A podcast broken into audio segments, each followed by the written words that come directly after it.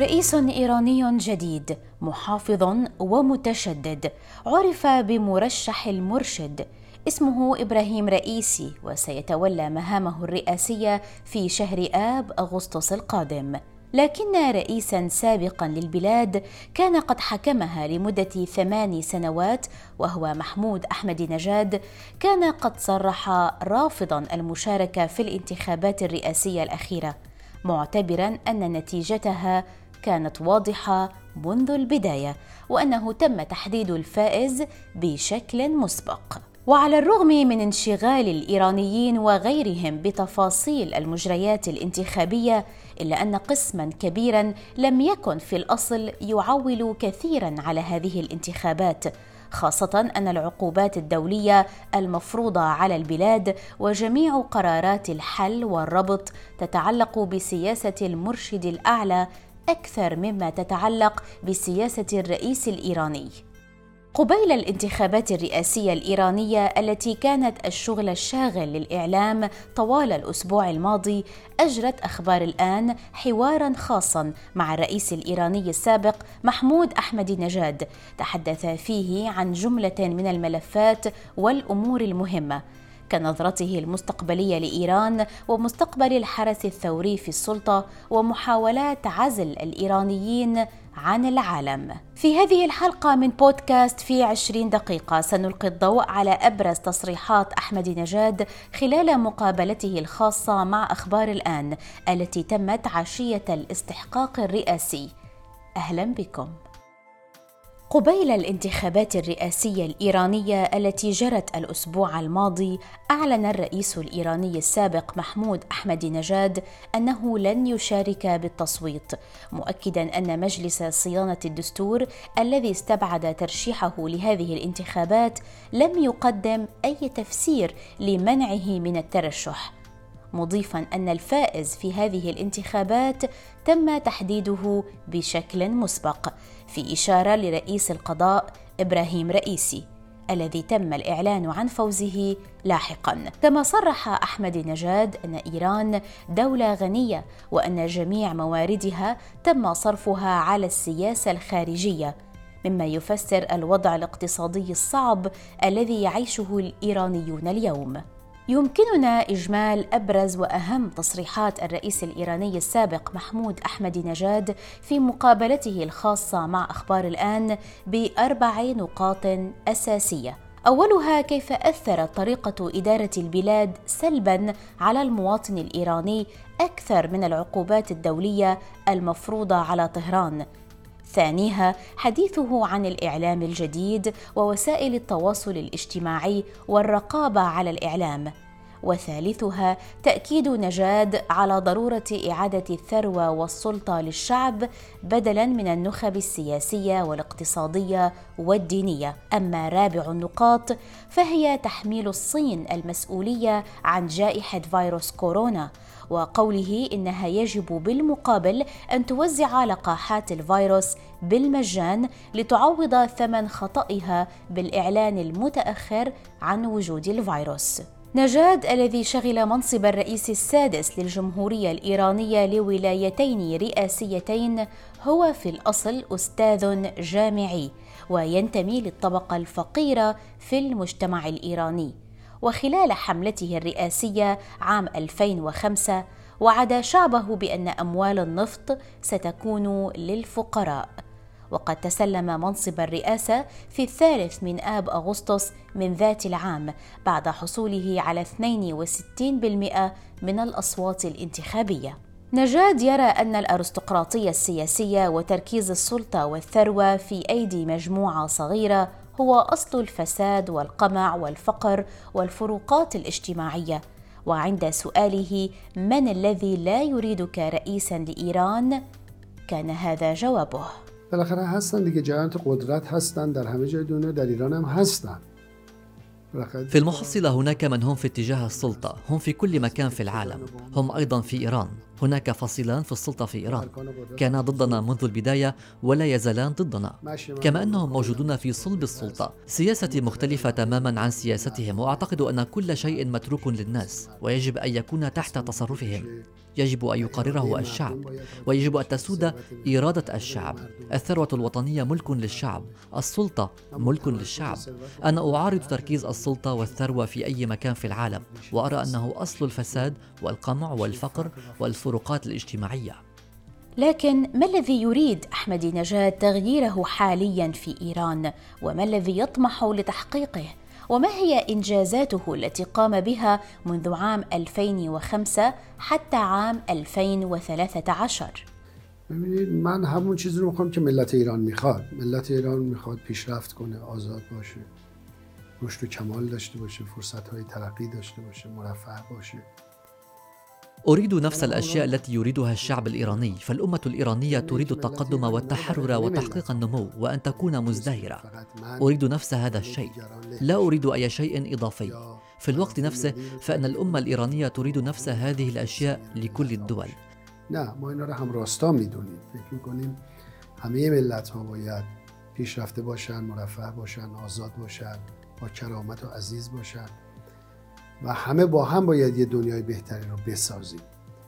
هذا لا يعني نريد تحديد مصالحنا الوطنية التي تتعارض مع مصالح الدول الأخرى. يجب أن تكون جميع الدول متقدمة ومزدهرة وحرة وكريمة وعزيزة. نحن جميعا بحاجة إلى بناء عالم أفضل معا. إذا كانت حكومة إذا كانت أرضا إذا كان قانونا. فلا احد يحتكر شيئا. انه ملك للجميع ولكل شخص الحق في ذلك. از قبل تمرکز ثروت و قدرت سود می‌برن و سودهای کلان می‌برن وقتی شما میگی این تمرکز باید به نفع عموم مردم به هم بخوره و توضیح بشه مشخصه که مقابله می‌کنه. نجاد وردا على سؤال حول مستقبل إيران السياسي. قال إن البلاد ستشهد إصلاحات أساسية.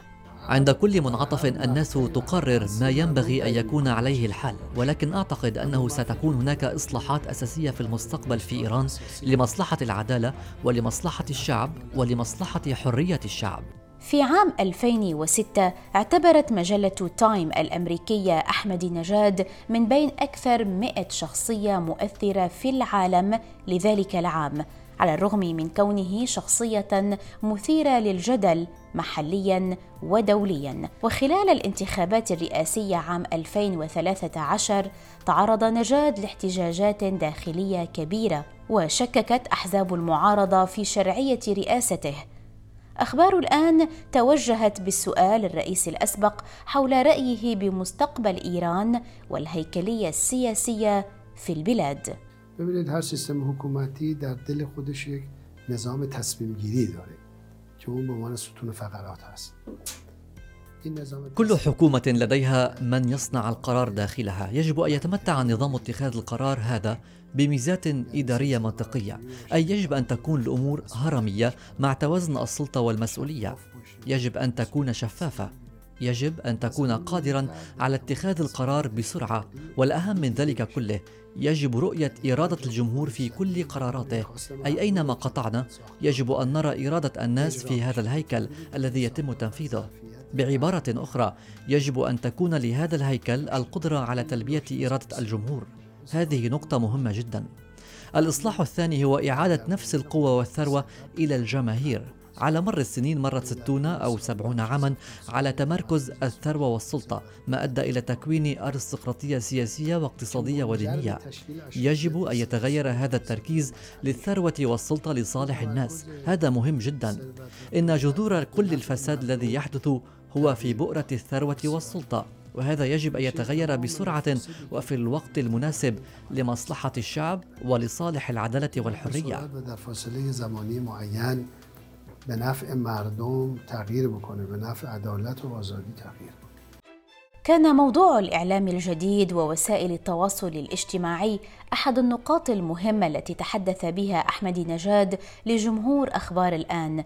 فأشار إلى محاولات السلطة في بلاده عزل الإيرانيين عن بقية العالم عن طريق حجب مواقع التواصل الاجتماعي أو السيطرة عليها من قبل النخبة الحاكمة المتورطة في أوجه عديدة للفساد والتي تحتكر الثروة والسلطة السياسية والدينية.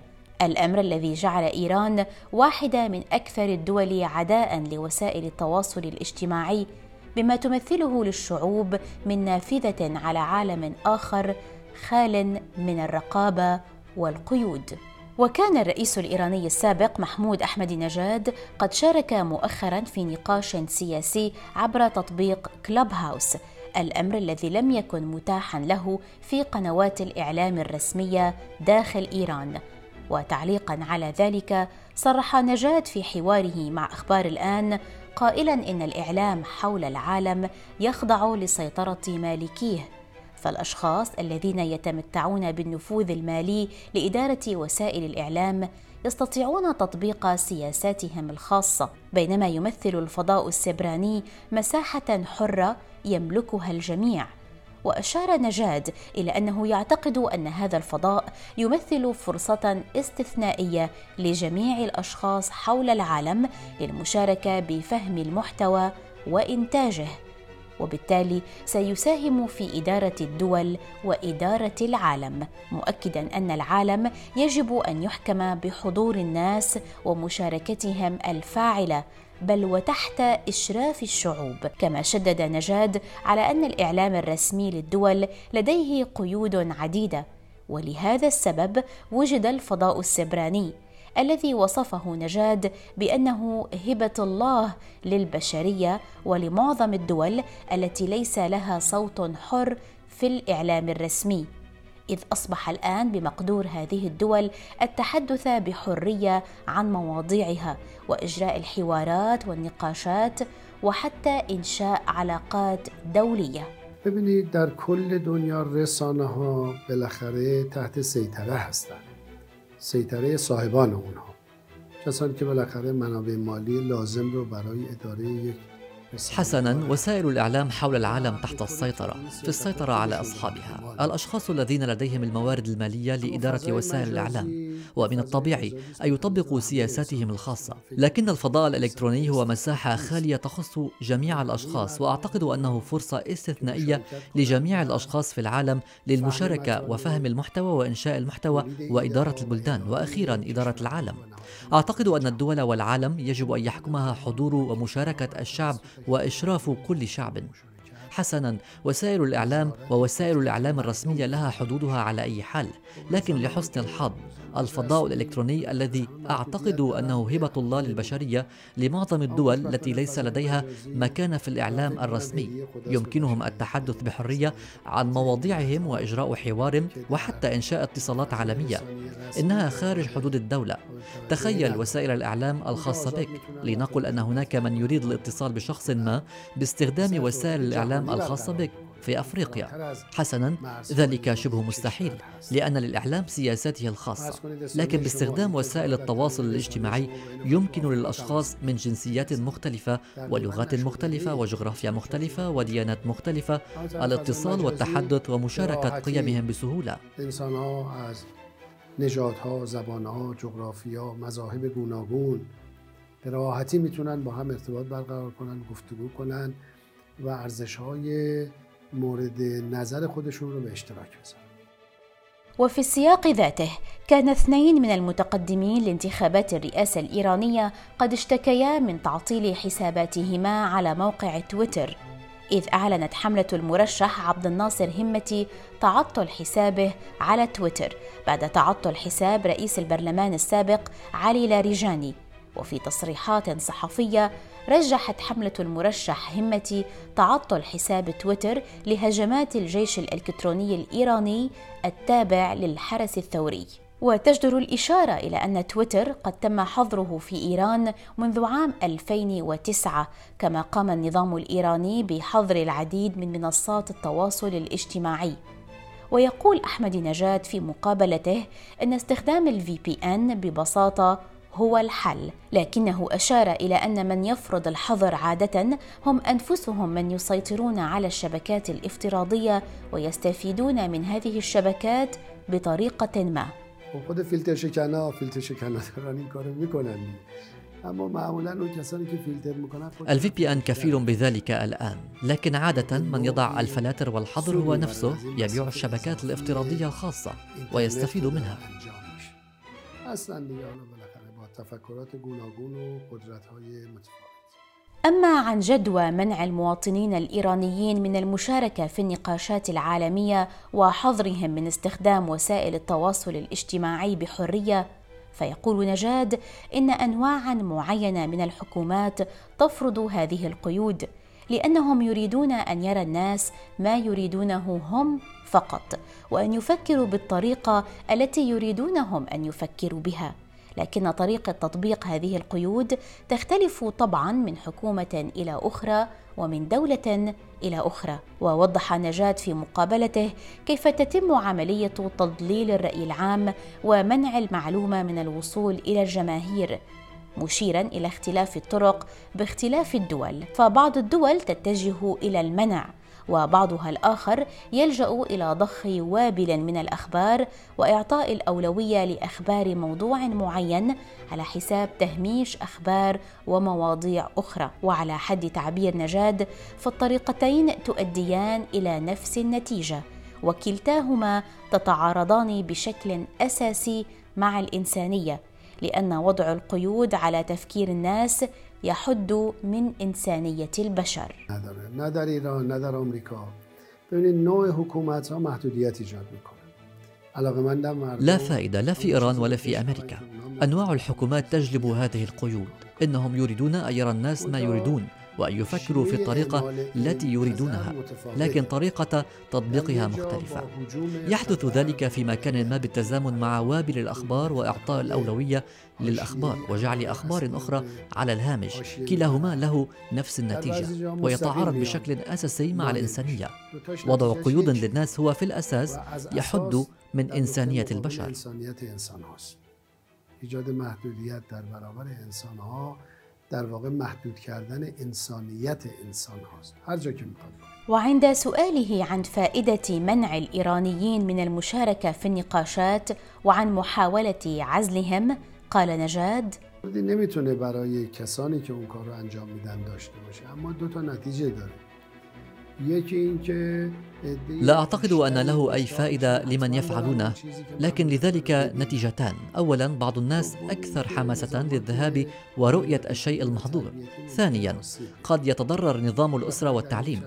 حسنا في ظل الظروف الطبيعية تطبق الأسرة الإدارة على طفلها في وسائل التواصل الاجتماعي. ولكن عندما تكون الاتصالات العادية لهذا الطفل محدودة وعليه الآن استخدام في بي ان يجد طريقة يتم سحب هذه الادارات جانبا. الذين يسيطرون عليه لا يستفيدون منه بل يضعون الناس ضد نفسهم فقط. مفید نباشه برای اقشاری یا سنین مختلف به راحتی در دسترسشون قرار بگیره اونا که کنترل می‌کنن سودی نمی‌برن بلکه مردم رو در نقطه مقابل خودشون قرار وفي ملف فيروس كورونا صرح أحمد نجاد لأخبار الآن أن السلطة في بلاده أساءت التعاطي مع هذا الملف في وقت كان يمكن فيه تخفيف الخسائر والتبعات. كما تطرق نجاد في مقابلته إلى مسؤولية الصين تجاه العالم بشأن جائحة فيروس كورونا. لقد قلت ذلك بالفعل في مقابلة مع وسائل الإعلام الصينية. إننا والعالم نتوقع المزيد من الحكومة الصينية. كان ينبغي أن يوجهوا على الأقل التحذيرات اللازمة إلى الدول لجهة خطر هذا الفيروس وأن يحذروا الدول من أن تواجه خطرا كبيرا بشكل مفاجئ من دون توقع مسبق. أعتقد أنه كان بإمكانهم فعل ما هو أفضل بكثير ولكن يمكنهم الآن تعويض ذلك. إذا صنعوا لقاحا يمكنهم اعطائه للدول مجانا والمساعدة في تعويض الخلل اول.